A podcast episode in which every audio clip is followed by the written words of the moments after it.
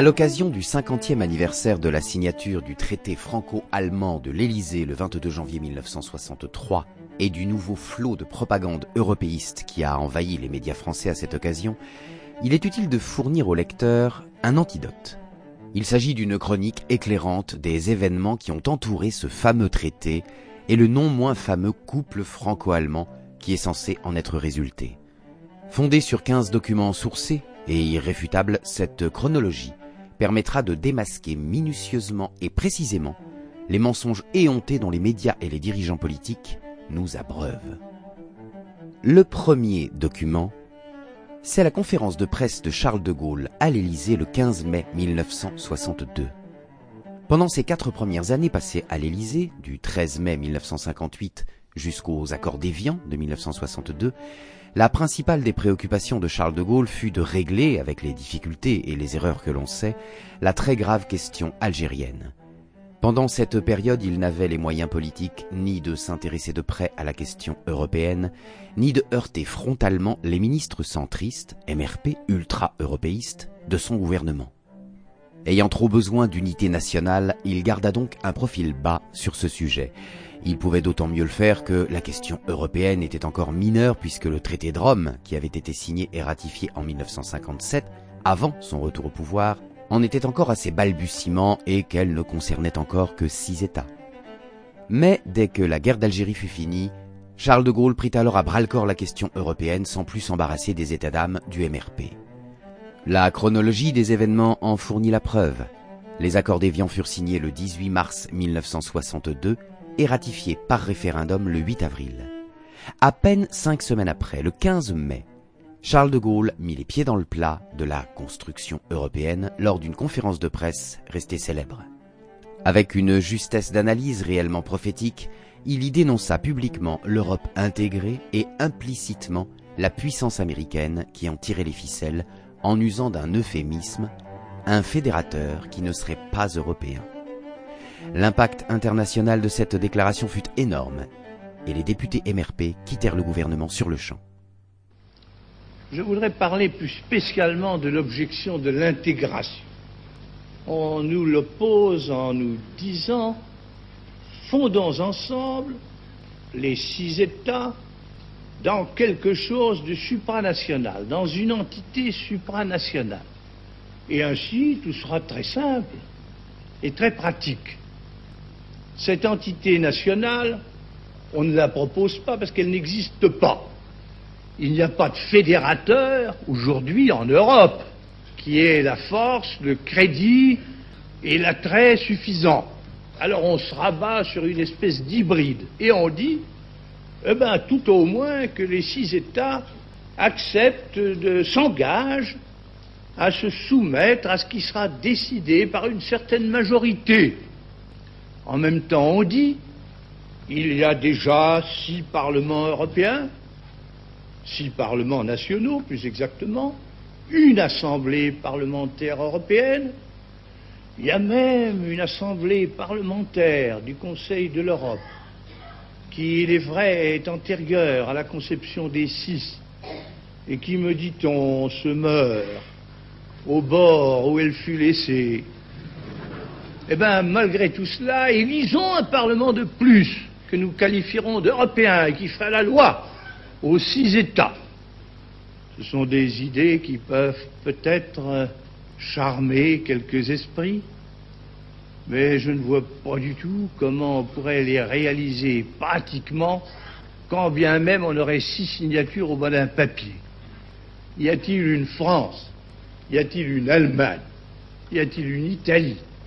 Y a-t-il une Hollande? Y a-t-il une Belgique? Y a-t-il un Luxembourg qui soit prêt à faire sur une question importante pour eux au point de vue national et au point de vue international, ce qui leur paraîtrait mauvais parce que ça leur serait commandé par d'autres.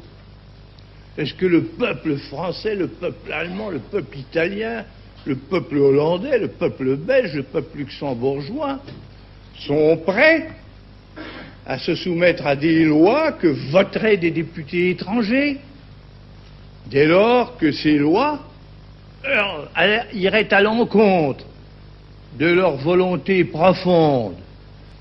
Mais ce n'est pas vrai.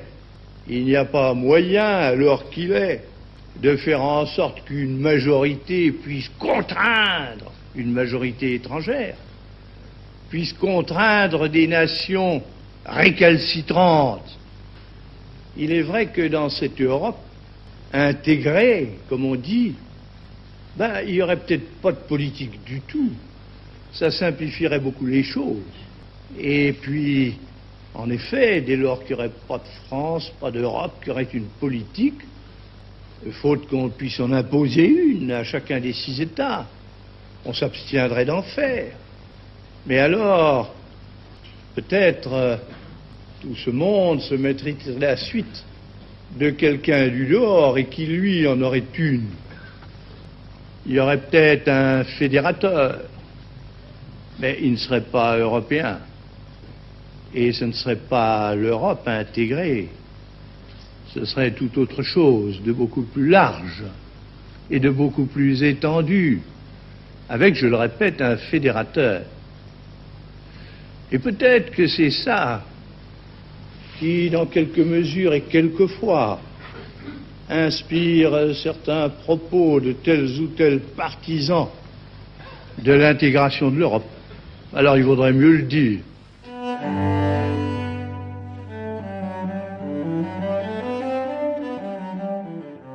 La démission des ministres MRP du gouvernement et la crise politique qui en résulta conduisirent Charles de Gaulle à changer de tactique sans changer de stratégie. Plutôt que de dénoncer la construction européenne comme une machination ourdie par le fédérateur qui ne serait pas européen, il se résolut à se proclamer lui-même pro-européen afin de subvertir le projet américain. L'objectif qu'il se fixa, c'était de bâtir une Europe indépendante ou une Europe européenne, c'est-à-dire en réalité une Europe sous influence française qui se serait opposée à la fois à l'Europe soviétique située derrière le rideau de fer et à l'Europe américaine, refoulée dans les limites du seul Royaume-Uni. Il développa donc une énergie considérable pour tenter de couper les liens de subordination que les cinq autres États membres de la CEE e entretenaient avec les États-Unis d'Amérique. Le pari du président français était que, s'il parvenait à opérer ce découplage autant psychologique que politique et militaire, les cinq États rechercheraient un autre mentor pour les protéger de l'URSS, et celui-ci ne pourrait être que la France. Il se tournerait d'ailleurs d'autant plus nécessairement vers Paris que nous disposerions de notre propre force de frappe nucléaire. C'est ce calcul de joueur d'échecs que De Gaulle confia sans fioriture à Perfit. Dans cette Europe en réalité, nous tiendrons les rênes parce que nous aurons la bombe.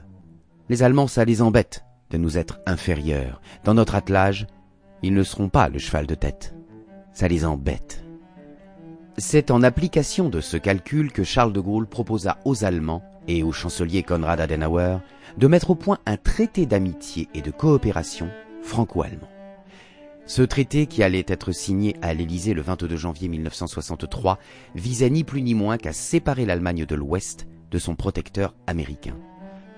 C'est la raison pour laquelle le texte élaboré par les deux parties, mais où la France posait ses conditions, prit un soin tout particulier à ne mentionner ni les États-Unis d'Amérique, ni la Grande-Bretagne, ni la prétendue nécessité de se placer sous la subordination de l'OTAN, ni la prétendue nécessité de démanteler les réglementations des échanges commerciaux dans le cadre du GATT.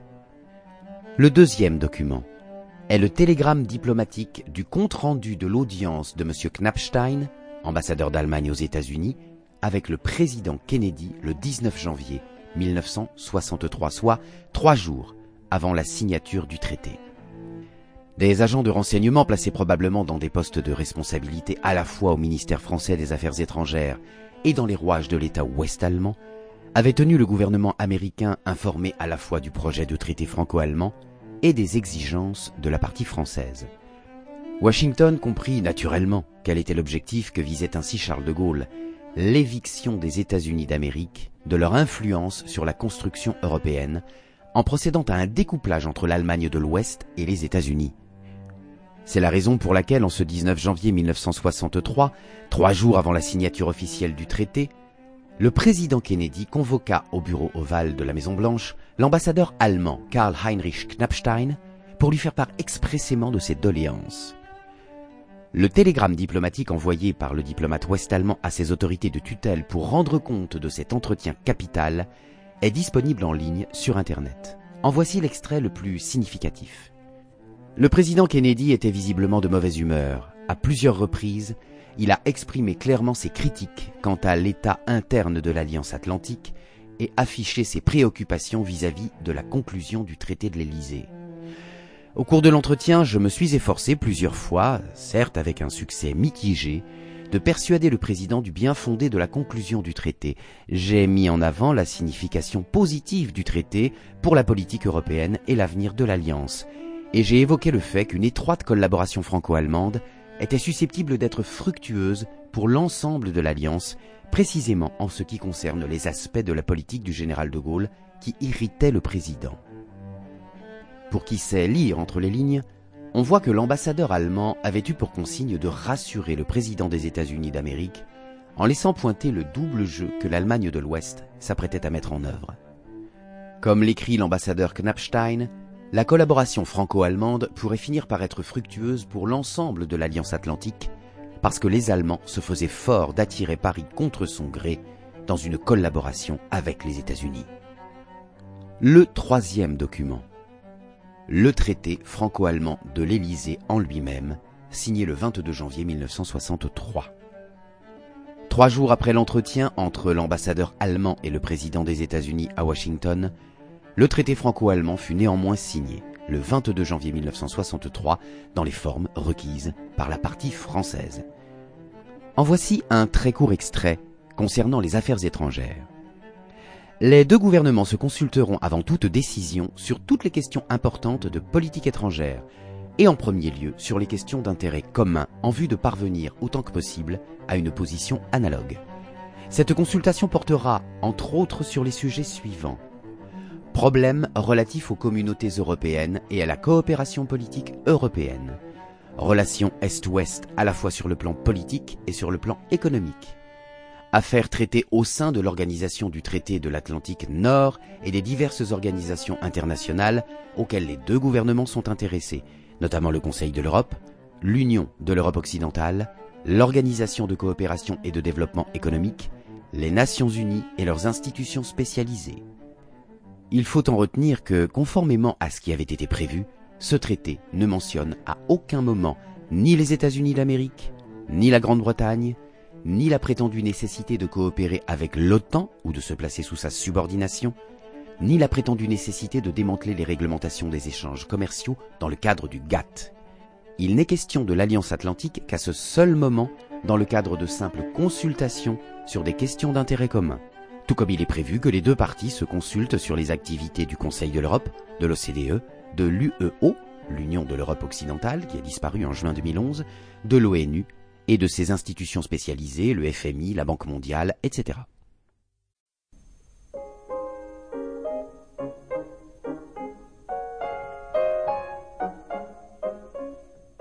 Le quatrième document. Nous sommes le 24 avril 1963 et on enregistre la première réaction de Charles de Gaulle à l'annonce faite par les Allemands qu'ils vont ajouter un préambule interprétatif au traité. Dans les semaines qui suivirent la signature du traité de l'Élysée le 22 janvier 1963, les Américains ne restèrent pas inactifs. Conformément aux préoccupations insistantes que le président Kennedy avait fait valoir à l'ambassadeur Knappstein, et conformément à la promesse voilée que celui-ci avait faite au président américain, il est apparu que la tactique allemande allait consister à utiliser un subterfuge pour vider de sens le traité signé par le chancelier allemand à Paris. Le chancelier Konrad Adenauer, ancien opposant historique à Hitler, était à l'époque un homme âgé, entouré par des collaborateurs qui étaient tous très proches des intérêts américains. Il se laissa donc facilement circonvenir, en acceptant que les députés du Bundestag allemand adoptent un protocole interprétatif en même temps que la ratification du traité de l'Élysée. Ce protocole interprétatif avait en réalité pour objet non pas d'interpréter le dit traité, mais de le dénaturer sur le fond. Comment? En invoquant expressément et explicitement toutes les suggestions à l'égard des États-Unis d'Amérique, de la Grande-Bretagne, de l'OTAN et du GATT que la partie française avait justement expressément refusées. C'est au cours de la troisième semaine du mois d'avril 1963 que les autorités françaises furent informées par le gouvernement allemand de ce projet de protocole interprétatif attribué au Bundestag allemand, qui constituait en réalité une véritable dénonciation du texte signé le 22 janvier. Dans son livre C'était de Gaulle, l'ancien ministre Alain Perfit rapporte en ces termes ce que fut la réaction de Charles de Gaulle lorsqu'il a pris ce coup de poignard dans le dos. Dans le salon doré de l'Élysée le 24 avril 1963. Pour obtenir du Bundestag méfiant une large ratification, Adenauer s'est résigné à adjoindre au traité un préambule unilatéral qui affirme la solidarité atlantique de l'Allemagne, réduisant ainsi la portée européenne au sens gaullien du traité. Le général me charge de présenter à la presse cette version officielle de notre réaction. La France a fait connaître au gouvernement allemand qu'elle n'avait pas d'objection à l'inclusion dans la loi de ratification allemande d'un préambule réaffirmant la fidélité de la République fédérale à son engagement atlantique et européen. Mais la vérité ressentie par le général est tout autre. Les Américains essaient de vider notre traité de son contenu. Ils veulent en faire une coquille vide. Tout ça pourquoi? Parce que les politiciens allemands ont peur de ne pas s'aplatir suffisamment devant les anglo-saxons. Ils se conduisent comme des cochons. Ils mériteraient que nous dénoncions le traité et que nous fassions un renversement d'alliance en nous entendant avec les Russes. Ce n'est pas tout à fait des paroles en l'air. Il s'en entretient aussi avec Pompidou qui me confie le surlendemain sa préoccupation. Le général éprouve une profonde déception. Il songe à faire machine arrière. Pourtant, en public, le général continue à clamer sa foi dans la réconciliation en profondeur, dont Adenauer et lui-même ont été les ouvriers. À Vitry-le-François, il se félicite que la France ait noué une amitié solide avec son ancien ennemi, surmontant toute espèce de séquelles d'un passé cruel et sanglant. On retrouve cet extrait dans C'était de Gaulle aux éditions Fayard, dans le tome 2, page 238. La remarque finale que fait Alain Perfit dans cet extrait est très importante. Elle révèle que Charles de Gaulle a eu le souci de sauver les apparences pendant cette période cruciale de l'année 63. Il y a plusieurs raisons que l'on peut avancer pour cela. D'une part, le président de la République française avait certainement le souci de ne pas passer pour un novice qui venait de se faire rouler dans la farine par les anglo-saxons. Sauf à paraître ridicule, il lui était extrêmement difficile de désavouer publiquement dès la fin avril 63 le traité qu'il avait signé en grande pompe trois mois avant. D'autre part, il devait avoir le souci de ménager les forces qui, en Allemagne, auraient peut-être pu souhaiter se rapprocher de la vision française. Enfin et surtout, Charles de Gaulle voulait certainement attendre et voir quelle serait l'évolution des événements, voir si le protocole interprétatif serait en effet voté et dans quels termes, et cela afin de réfléchir au changement de stratégie qu'il serait alors amené à envisager. Il est néanmoins important de comprendre qu'en faisant ces déclarations lénifiantes en public, De Gaulle a pris un risque pour la postérité.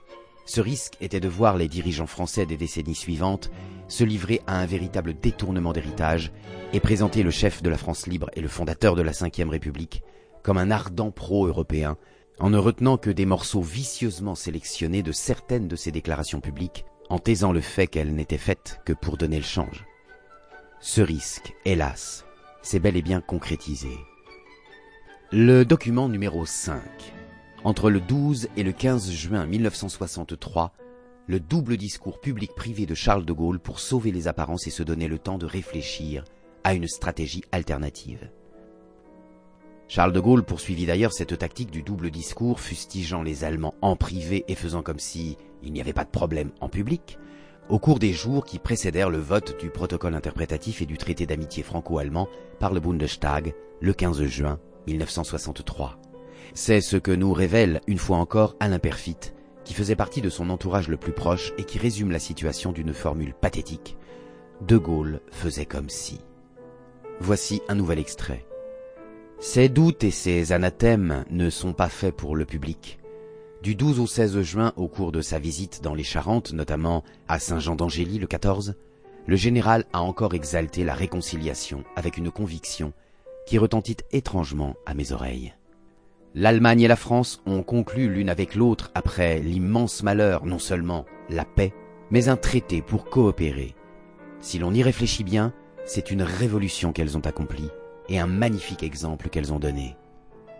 De village en village, il célèbre cette révolution, cet exemple. La France a accompli là une des plus grandes actions de son histoire.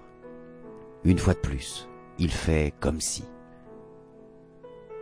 Le document numéro 6 est le texte du fameux préambule interprétatif voté unilatéralement par les députés allemands du Bundestag lors de la ratification du traité franco-allemand de l'Élysée.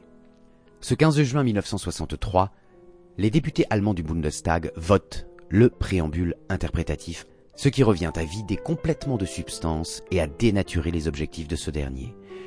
Ce document introduit expressément et explicitement les mots et les concepts mêmes que Charles de Gaulle avait opiniâtrement écartés.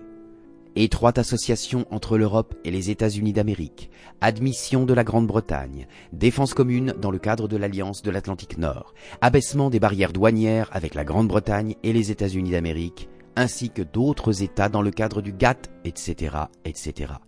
Cette fois-ci, le bras d'honneur de l'Allemagne à la France est consommé. Voici le texte intégral de ce court préambule à la loi portant ratification du traité franco-allemand voté par le Bundestag à Bonn le 15 juin 1963.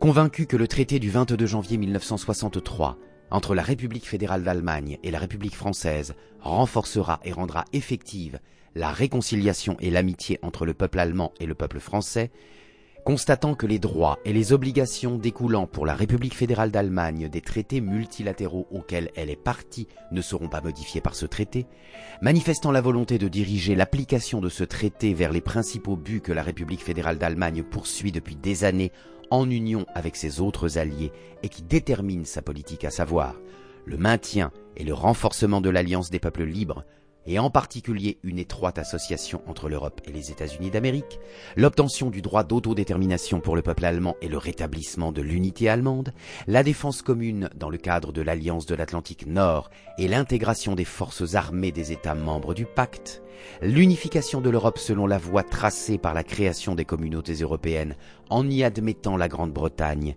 et les autres États désirant s'y joindre et le renforcement des communautés existantes, l'abaissement des barrières douanières par des négociations entre la communauté économique européenne, la Grande-Bretagne et les États-Unis d'Amérique ainsi que d'autres États dans le cadre du GATT, conscient qu'une coopération franco-allemande conduite selon ses buts sera bénéfique pour tous les peuples, servira au maintien de la paix dans le monde et contribuera par là simultanément au bien des peuples français et allemands, le Bundestag ratifie la loi suivante. Fin du protocole interprétatif. Le document numéro 7. Le 18 juin 1963. Fureur de Charles de Gaulle devant la position publique du Sénat américain sur la construction européenne après le vote du protocole interprétatif allemand. Le vote du protocole interprétatif par les parlementaires allemands qui vide de substance toute la portée du traité de l'Élysée suscita, on s'en doute, une très grande satisfaction aux États-Unis. Du coup, la commission des affaires étrangères du Sénat américain rendit publique une analyse dans laquelle elle mettait en quelque sorte en demeure les six États du marché commun de choisir entre une Europe autarcique, c'est-à-dire en langage codé une Europe qui rejetterait la domination des États-Unis, et une Europe atlantique, c'est-à-dire une Europe placée sous la domination américaine, comme venait de le décider la République fédérale d'Allemagne. C'est Maurice Couve de Murville, ministre des Affaires étrangères, qui fit un compte-rendu de ce rapport sensationnel du Sénat américain qui se réunit quatre jours après le vote allemand du 15 juin 1963. Couve de Murville évoque un rapport publié par la Commission des Affaires étrangères du Sénat américain. Ce document demande que va choisir l'Europe entre la communauté atlantique et l'Europe autarcique? Autrement dit, l'Europe sera-t-elle dans un ensemble commandé par les Américains ou formera-t-elle elle-même un ensemble indépendant des États-Unis? Ce document pose bien le problème, mais naturellement, ses conclusions ne sont pas les nôtres. Il compte sur la résistance que les Allemands opposeront à l'Élysée. Elle serait seule capable de surmonter les difficultés que les États-Unis rencontrent en Europe du fait du hiatus gaulliste. Quant au veto français à l'entrée du Royaume-Uni dans le marché commun, c'était autant un soufflet sur la joue des États-Unis que sur celle de la Grande-Bretagne. Cette présentation de la position américaine provoqua la fureur du président de la République française, qui n'y alla pas par quatre chemins pour expliquer devant ses ministres quel était le fin mot de toute cette histoire. Cette déclaration de Charles de Gaulle, faite solennellement en Conseil des ministres, a été rapportée par Alain Perfit. Elle mérite d'être lue et relue, car elle apparaît de nos jours, avec le recul d'un demi-siècle, comme terriblement prémonitoire. Il n'y a pas de doute. Le problème s'est déjà posé au moment de l'institution de l'OTAN. Il s'est aussi posé pour la CED, la Communauté européenne de défense. C'est ce que les Européens appellent l'intégration européenne, sans se préoccuper de savoir s'il y a une politique européenne. L'entrée des Anglais aurait évidemment anéanti cette Europe en train de se constituer de manière autonome. Le tout pour que les États-Unis puissent mieux gouverner l'Europe. Dans ce cas, l'Europe disparaît, la France est abolie. Ceux qui ont renoncé à la France depuis longtemps cherchent une situation qui noie la France dans des systèmes politiques où la France n'existerait pas. C'est pourquoi ils sont ivres de l'ONU, de l'OTAN, de l'intégration européenne. Ils se ruent pour faire entrer la Grande-Bretagne, alors qu'ils savent qu'il n'y aura pas d'intégration si l'Angleterre est dans l'Europe. Ça leur est égal. Leur instinct est que la France disparaisse. Mais ils se sont fait des illusions. Ils ont commis une erreur sur notre capacité de les en empêcher. C'est ce que tout le monde commence à admettre. Cette dernière remarque de Charles de Gaulle revêt un caractère profondément tragique. Car s'il est vrai que le fondateur de la résistance eut la force morale, le courage et la capacité d'empêcher d'agir tous ceux qui avaient renoncé à la France depuis longtemps, et tous ceux qui cherchent une situation qui noie la France dans des systèmes politiques où la France n'existerait pas, force est de constater, hélas, que ses successeurs à l'Élysée ont perdu cette capacité. Force est aussi de constater que les derniers en date de nos chefs d'État se sont même fait les champions de l'abolition de la France.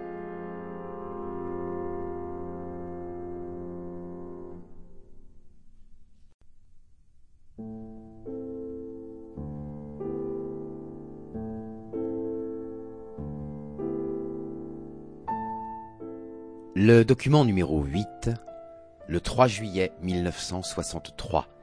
La déception de Charles de Gaulle avouée en privé et en public. L'atroce déception de Charles de Gaulle, roulée dans la farine par les anglo-saxons, devient de plus en plus manifeste à la fin du mois de juin 1963 et au début du mois de juillet.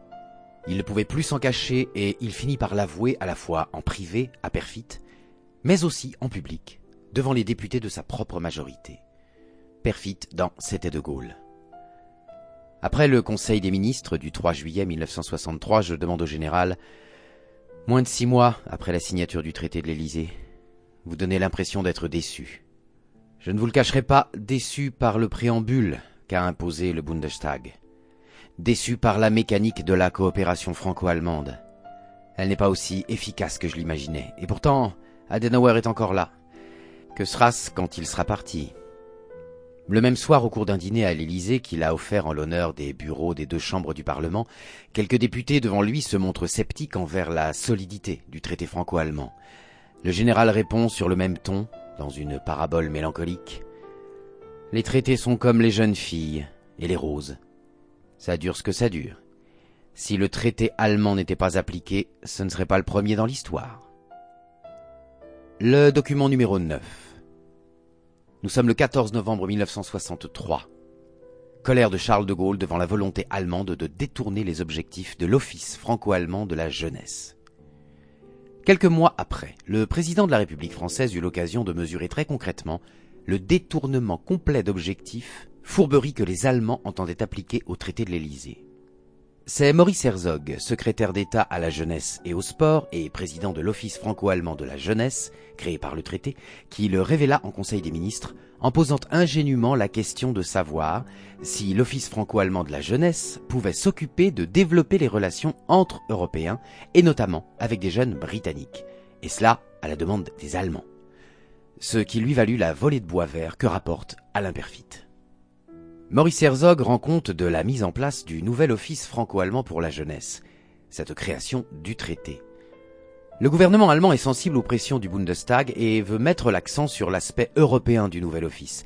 Il a demandé qu'une part des crédits favorise des échanges avec de jeunes Européens, surtout de jeunes Anglais, histoire de compenser leur exclusion du marché commun. J'ai cru devoir accepter le principe de quelques déplacements de Français et d'Allemands dans des pays européens autres que la France et l'Allemagne. Le général explose. C'est une mauvaise plaisanterie, c'est contraire au traité.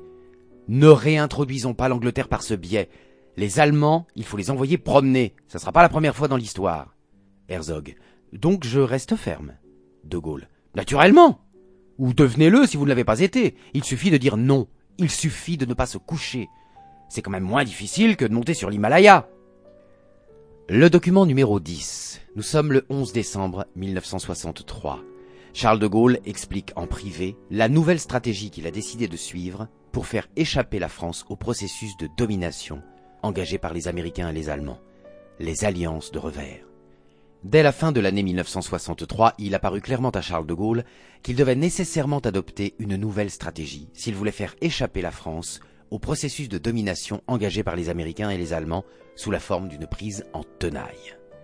C'est ce qu'il dévoila dans une conversation privée à son ministre Alain Perfit qui l'a consigné dans son ouvrage. Cette conversation est d'un intérêt exceptionnel puisqu'elle montre que le fondateur de la France libre avait parfaitement à l'esprit l'hypothèse de faire sortir la France de la prétendue construction européenne et de mettre en œuvre à la place un système d'alliance de revers. Alain Perfit. Est-ce que nous pourrons changer de fusil d'épaule? De Gaulle. Mais bien sûr. Croyez-vous que nous ayons besoin du marché commun pour respirer? En face de la manœuvre des Anglais, des Américains et des Allemands, notre manœuvre à nous sera de dire la fin du marché commun, ça ne nous contrarie pas. Je n'avais pas été favorable à l'intégration européenne, mais dès lors qu'on avait signé le traité de Rome, j'ai pensé, quand je suis arrivé aux affaires, qu'il fallait qu'on l'applique. S'il n'est pas appliqué, la France s'en tirera très bien autrement. Perfit. Il y a une conviction répandue dans les esprits, surtout dans la jeunesse, c'est que sans l'Europe, la France ne sera plus rien. De Gaulle. Il est possible que la fin du marché commun, ce soit justement la fin de ce mythe. Ce serait heureux. Il a été forgé par des fumistes qui ont voulu faire croire à l'Europe supranationale. Nous avons voulu faire une politique d'entente avec les Allemands. Si les Allemands nous glissent entre les doigts, eh bien, nous avons les moyens de nous retourner. Le monde est vaste et la France a un grand jeu à jouer. Le document numéro 11, janvier 1964, Charles de Gaulle prend la décision de reconnaître diplomatiquement la République populaire de Chine. Décidant de mettre en œuvre la contre-stratégie et le renversement des alliances qu'il avait esquissées dans le secret de son bureau élyséen devant Perfit le 11 décembre 1963, Charles de Gaulle décida de commencer l'année 64 par un coup d'éclat mondial en reconnaissant diplomatiquement le régime de la République populaire de Chine. Il faut rappeler qu'à l'époque, le régime communiste installé par Mao Zedong en 1949 faisait l'objet d'un boycott total des pays occidentaux sous la pression américaine. Cela durait donc depuis 15 ans. En décidant de reconnaître la Chine de Mao, Charles de Gaulle prenait donc le contre-pied délibéré des États-Unis d'Amérique et des cinq partenaires du marché commun. Il prouvait à la planète entière que la France était une puissance indépendante et souveraine qui n'a d'instructions, notamment diplomatiques et militaires, à recevoir de personne. Il est intéressant de lire comment Charles de Gaulle commenta cette affaire en Conseil des ministres le 22 janvier 1964 et en particulier l'attitude des cinq membres du marché commun totalement serviles vis-à-vis de Washington. Nous sommes après le fameux Conseil des ministres. Alain Perfit. Est-ce que je dis qu'il doit y avoir un communiqué? De Gaulle. Ne dites rien du tout. On vous demandera si le général a l'intention d'en parler dans sa conférence de presse. Vous direz que ça ne vous étonnerait pas. Tant que les gouvernements n'ont pas publié ensemble qu'ils échangeaient des ambassadeurs, on ne peut pas annoncer nous le faisons. Tout ce qu'on peut dire, c'est que nous avons évidemment averti des gouvernements qui nous sont chers, y compris la Russie soviétique. Perfit. Comment jugez-vous la conduite des cinq Européens? À voix basse, ils nous disent Bravo, comme vous avez raison, nous allons vous imiter dès que nous le pourrons. À voix haute, ils proclament Quelle erreur, c'était pas le moment, c'est un coup de poignard dans le dos des Américains. C'est typiquement un comportement de valet qui tremble de peur à l'idée de contrarier leur maître, mais par en dessous manifeste leur satisfaction de voir qu'on lui joue un mauvais tour. Des valets. Ils ne se courbent jamais assez par devant, tout en faisant des grimaces par derrière. Et ils se disent européens. Le document numéro 12. Nous sommes au 13 mai 1964. Charles de Gaulle décrit précisément le processus de domination engagé par les Américains. Quelques mois après, toujours dans le secret de son bureau, le fondateur de la Ve République explique à Alain Perfit, en quelques phrases lapidaires et précises, ce qui se cachait en réalité derrière la construction d'une Europe supranationale. C'est encore un extrait du livre de Perfit, mais il faut le citer à nouveau ici car il ôte définitivement toute ambiguïté sur ce que pensait pour de bon Charles de Gaulle de la prétendue construction européenne. Comme tous les extraits cités auparavant dans le présent dossier, ce passage décisif n'est absolument jamais repris ni commenté par quelque responsable que ce soit sur la scène politique française. Non seulement, bien entendu, dans le camp des européistes acharnés, UMP, PS, EELV, Modem, centristes, etc., mais également dans le camp des altères européistes, des eurocritiques, des gaullistes autoproclamés et des prétendus patriotes. Pourquoi ce silence abyssal? Pourquoi sinon parce qu'ils sont tous terrorisés, à l'idée de dire aux Français la réalité? Voici cet extrait d'une confidence de Charles de Gaulle à Alain Perfit. Vous savez ce que ça veut dire, la supranationalité? La domination des Américains. L'Europe supranationale, c'est l'Europe sous commandement américain. Les Allemands, les Italiens, les Belges, les Pays-Bas sont dominés par les Américains. Les Anglais aussi, mais d'une autre manière, parce qu'ils sont de la même famille. Alors il n'y a que la France qui ne soit pas dominée. Pour la dominer aussi, on s'acharne à vouloir la faire entrer dans un machin supranational aux ordres de Washington. De Gaulle ne veut pas de ça. Alors on n'est pas content, et on le dit à longueur de journée. On met la France en quarantaine. Mais plus on veut le faire, et plus la France devient un centre d'attraction. Le document numéro 13. Nous sommes au 13 octobre 1965. Charles de Gaulle décide d'entamer un changement d'alliance en se rapprochant de l'URSS. Quelques mois après le coup d'éclat de la reconnaissance diplomatique de la République populaire de Chine, Charles de Gaulle se décida à briser un autre tabou diplomatique imposé par les Américains, celui du containment, c'est-à-dire l'interdiction d'avoir avec l'Union soviétique et ses satellites des relations autres que purement diplomatiques et formelles. C'est la raison pour laquelle il reçut le ministre des Affaires étrangères soviétique à Paris, Alexei Gromyko, en 1965, puis qu'il demanda à Maurice Couve de Murville, ministre français des Affaires étrangères, de se rendre à son tour à Moscou en octobre 1965. L'objectif qu'il poursuivait et qu'il réalisa en effet au cours de l'année 1966 était d'entamer une politique de rapprochement spectaculaire avec l'Union soviétique. Son voyage en URSS, qui donna lieu à une couverture médiatique mondiale, posa le principe d'échange et de consultation réguliers à très haut niveau, la grande commission franco-soviétique notamment. Ce dispositif n'était pas sans rappeler les intentions formulées dans le traité franco-allemand de l'Élysée du 22 janvier 63, mais que l'Allemagne avait pour son compte détourné de leur objet, comme nous l'avons rappelé précédemment. Il s'agissait bien, dans l'esprit de De Gaulle, d'un changement stratégique destiné à contrer la manœuvre allemande. Conversation dans le Salon Doré de l'Élysée le 13 octobre 1965. Perfit. Les journalistes sont très impressionnés par la visite que Couve de Murville va faire à Moscou. Certains même lui donnent un sens électoral et vous prêtent l'idée d'empêcher que les communistes soutiennent Mitterrand à la prochaine élection présidentielle de 65. De Gaulle. C'est stupide. Ça avait été décidé au moment de la venue de Gromyko à Paris. Il lui rend tout simplement sa visite. Seulement c'est important pour le développement de nos relations avec l'Union soviétique. Perfit. Ça va pas faire plaisir aux Allemands. De Gaulle. Euh, c'est pas fait pour leur faire plaisir. Mais les Allemands ont pris maintenant une position de dissidence par rapport à notre traité de coopération et d'amitié. Nous ne pouvons pas les en empêcher. L'Allemagne suit sa voie et ce n'est pas la nôtre. Alors nous ne pouvons plus avoir une politique commune avec elle. Les Allemands ont vite oublié. On ne peut pas compter sur eux. Ils avaient été mon grand espoir, ils sont mon grand désappointement. Quant à ce voyage de De Gaulle en Russie, il faut revoir les couvertures et le contenu des articles d'une revue comme Paris Match de l'époque. Il témoigne de l'extrême importance qu'attachèrent les soviétiques et de très nombreux pays en voie de développement face à cette réorientation très marquée de la diplomatie française. Il en résulta pour cette diplomatie et aussi pour notre économie des avancées sensibles et plus encore un respect accru de la part des États-Unis d'Amérique et de nos prétendus partenaires européens quant à la souveraineté et à l'indépendance de la France. Le document 14 nous fait faire un bond dans le temps au 27 février 2004. Le temps a passé, Charles de Gaulle est mort le 9 novembre 70, et ses successeurs ont très rapidement dilapidé son héritage. À commencer par Georges Pompidou, qui dès le 1er décembre 1969, lors du sommet européen de La Haye, décida de relancer la construction européenne en acceptant le principe de l'entrée de la Grande-Bretagne dans le marché commun. Le 27 février 2004, c'est-à-dire 41 ans après la signature du traité de l'Élysée du 22 janvier 63, le chancelier d'Allemagne Gerhard Schröder s'est rendu à Washington pour signer avec le président américain George W. Bush un document capital baptisé Alliance germano-américaine pour le XXIe siècle. Il est intéressant de lire ce document et de réaliser qu'il grave dans le marbre d'un accord bilatéral entre Washington et Berlin la même stratégie que celle qui ressortait clairement dans le fameux protocole interprétatif voté par le Bundestag allemand le 15 juin 63. Preuve est ainsi faite que c'est la France qui a changé. Ce n'est pas l'Allemagne. Nos voisins d'outre-Rhin ont toujours privilégié, et continuent de privilégier, une alliance avec les États-Unis d'Amérique sur toute autre chose, et en particulier sur la France.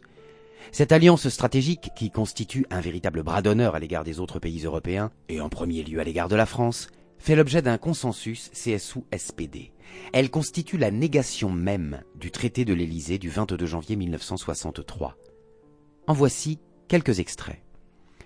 Nous renforçons notre attachement à l'égard de l'OTAN comme point d'ancrage de notre défense commune et comme forum incontournable des consultations transatlantiques. Nous soutenons le processus en cours d'intégration européenne et soulignons qu'il est important que l'Europe et l'Amérique travaillent ensemble comme partenaires au sein d'une communauté de valeurs. Nous saluons l'élargissement historique aussi bien de l'OTAN que de l'Union européenne. Le 13 janvier 2006, peu de temps après son élection à la chancellerie, Angela Merkel se rend à Washington pour confirmer au président américain George W. Bush que la pseudo-alternance gauche-droite qui a eu lieu en Allemagne ne remet pas en cause l'alliance germano-américaine signée par son prédécesseur. Cette alliance, qu'aucun parti politique français ne veut présenter à nos concitoyens de peur de briser le mythe du couple franco-allemand, constitue le plus bel hommage posthume à la lucidité de Charles de Gaulle. Elle représente aussi le plus cinglant désaveu pour tous ces contradicteurs qui osaient, et qui osent encore parfois, présenter la prétendue construction européenne comme ayant vocation à faire contrepoids à l'influence américaine. D'ailleurs, l'affiche du Parti socialiste pour appeler les Français à voter oui au référendum sur le traité de Maastricht le 20 septembre 1992 apparaît avec le recul du temps comme une véritable escroquerie morale et politique. Le PS, avec d'ailleurs beaucoup d'autres forces politiques françaises, a prétendu à nos concitoyens que la construction européenne permettait de faire le poids face à l'influence américaine. 22 ans après, le masque est tombé. C'est exactement le contraire qui était vrai, et seul Charles de Gaulle l'avait compris. Le quinzième et dernier document. 12 novembre 2004. Le plan de relance de l'enseignement de l'allemand en France et du français en Allemagne. Fondé sur une contradiction de départ dépourvue de tout soutien politique réel du côté allemand, déconnecté du sentiment réel des populations, le traité de l'Élysée du 22 janvier 63 s'est révélé un traité morné. Ses réalisations concrètes se sont rapidement effilochées, pour ne plus guère se limiter désormais qu'à des consultations régulières entre dirigeants, comme il en existe avec bien d'autres États du monde. Aussi, les objectifs poursuivis par le traité de 1963, notamment par l'Office franco-allemand de la jeunesse, ont-ils été démentis par les faits. Le nombre de jeunes Français qui apprennent l'allemand est passé d'environ 40% d'une tranche d'âge au milieu des années 60 à environ 15% à notre époque. De l'autre côté du Rhin, il en est de même avec la langue de Molière dont l'enseignement est en chute libre. L'allemand est devenu une langue rare en France, tout comme le français est en train de devenir une langue rare en Allemagne, le principal bénéficiaire de cet effondrement étant, bien évidemment, l'anglo-américain. L'effondrement de part et d'autre du Rhin est tellement catastrophique que les ministres français et allemands de l'éducation ont décidé, à l'occasion du 40e anniversaire du traité de l'Élysée en 2003, de procéder à un plan de relance de l'allemand en France et du français en Allemagne. Plus de dix ans après ce document, le constat est encore plus accablant. Les deux langues continuent de régresser dans l'enseignement respectif des deux pays, tandis que les deux peuples se tournent de plus en plus le dos en dépit des dérisoires démonstrations du contraire, avec quelques centaines de jeunes convoqués tout exprès devant les caméras. On ne peut qu'en venir à une conclusion. Le couple franco-allemand est un mensonge français. Le plus pathétique de toute cette affaire, c'est que seuls les Français parlent du couple franco-allemand. On l'a vu d'innombrables fois, et on l'a vu encore il y a un an, en constatant que la presse et les médias français multipliaient les commémorations sur le traité de l'Élysée de 63, alors que les médias allemands lui consacraient une part beaucoup plus limitée. Car le problème des Français, c'est que, pour former un couple, il faut que les deux conjoints soient d'accord. Or les Allemands ont toujours préféré, et continuent de préférer, une alliance avec les États-Unis d'Amérique, pour de très nombreuses raisons. Ils se sentent beaucoup plus proches des Américains que des Français, notamment par les liens migratoires, historiques, et aussi par une plus grande proximité de conception du monde. Les Allemands sont d'ailleurs à la manœuvre pour mettre sur pied, à l'insu des peuples et notamment du peuple français, le grand marché transatlantique, qui devrait consacrer d'ici quelques mois l'abolition définitive de toute souveraineté politique de l'Europe et de la France vis-à-vis -vis de Washington et de Berlin. Dès lors, les commémorations officielles des noces d'or de ce prétendu couple franco-allemand revêtait-elle quelque chose de terriblement artificieux et mensonger? Elle tournait à vide, pendant que la désintégration de notre tissu industriel, la montée en flèche du chômage et l'extension de la pauvreté témoignent de l'absurdité de vouloir coûte que coûte que la France ait la même monnaie que l'Allemagne. Le couple franco-allemand est fondé sur un déni de la réalité, et la construction européenne aussi. Or toute l'histoire mondiale enseigne qu'un système politique qui repose sur un déni de la réalité finit toujours par disparaître.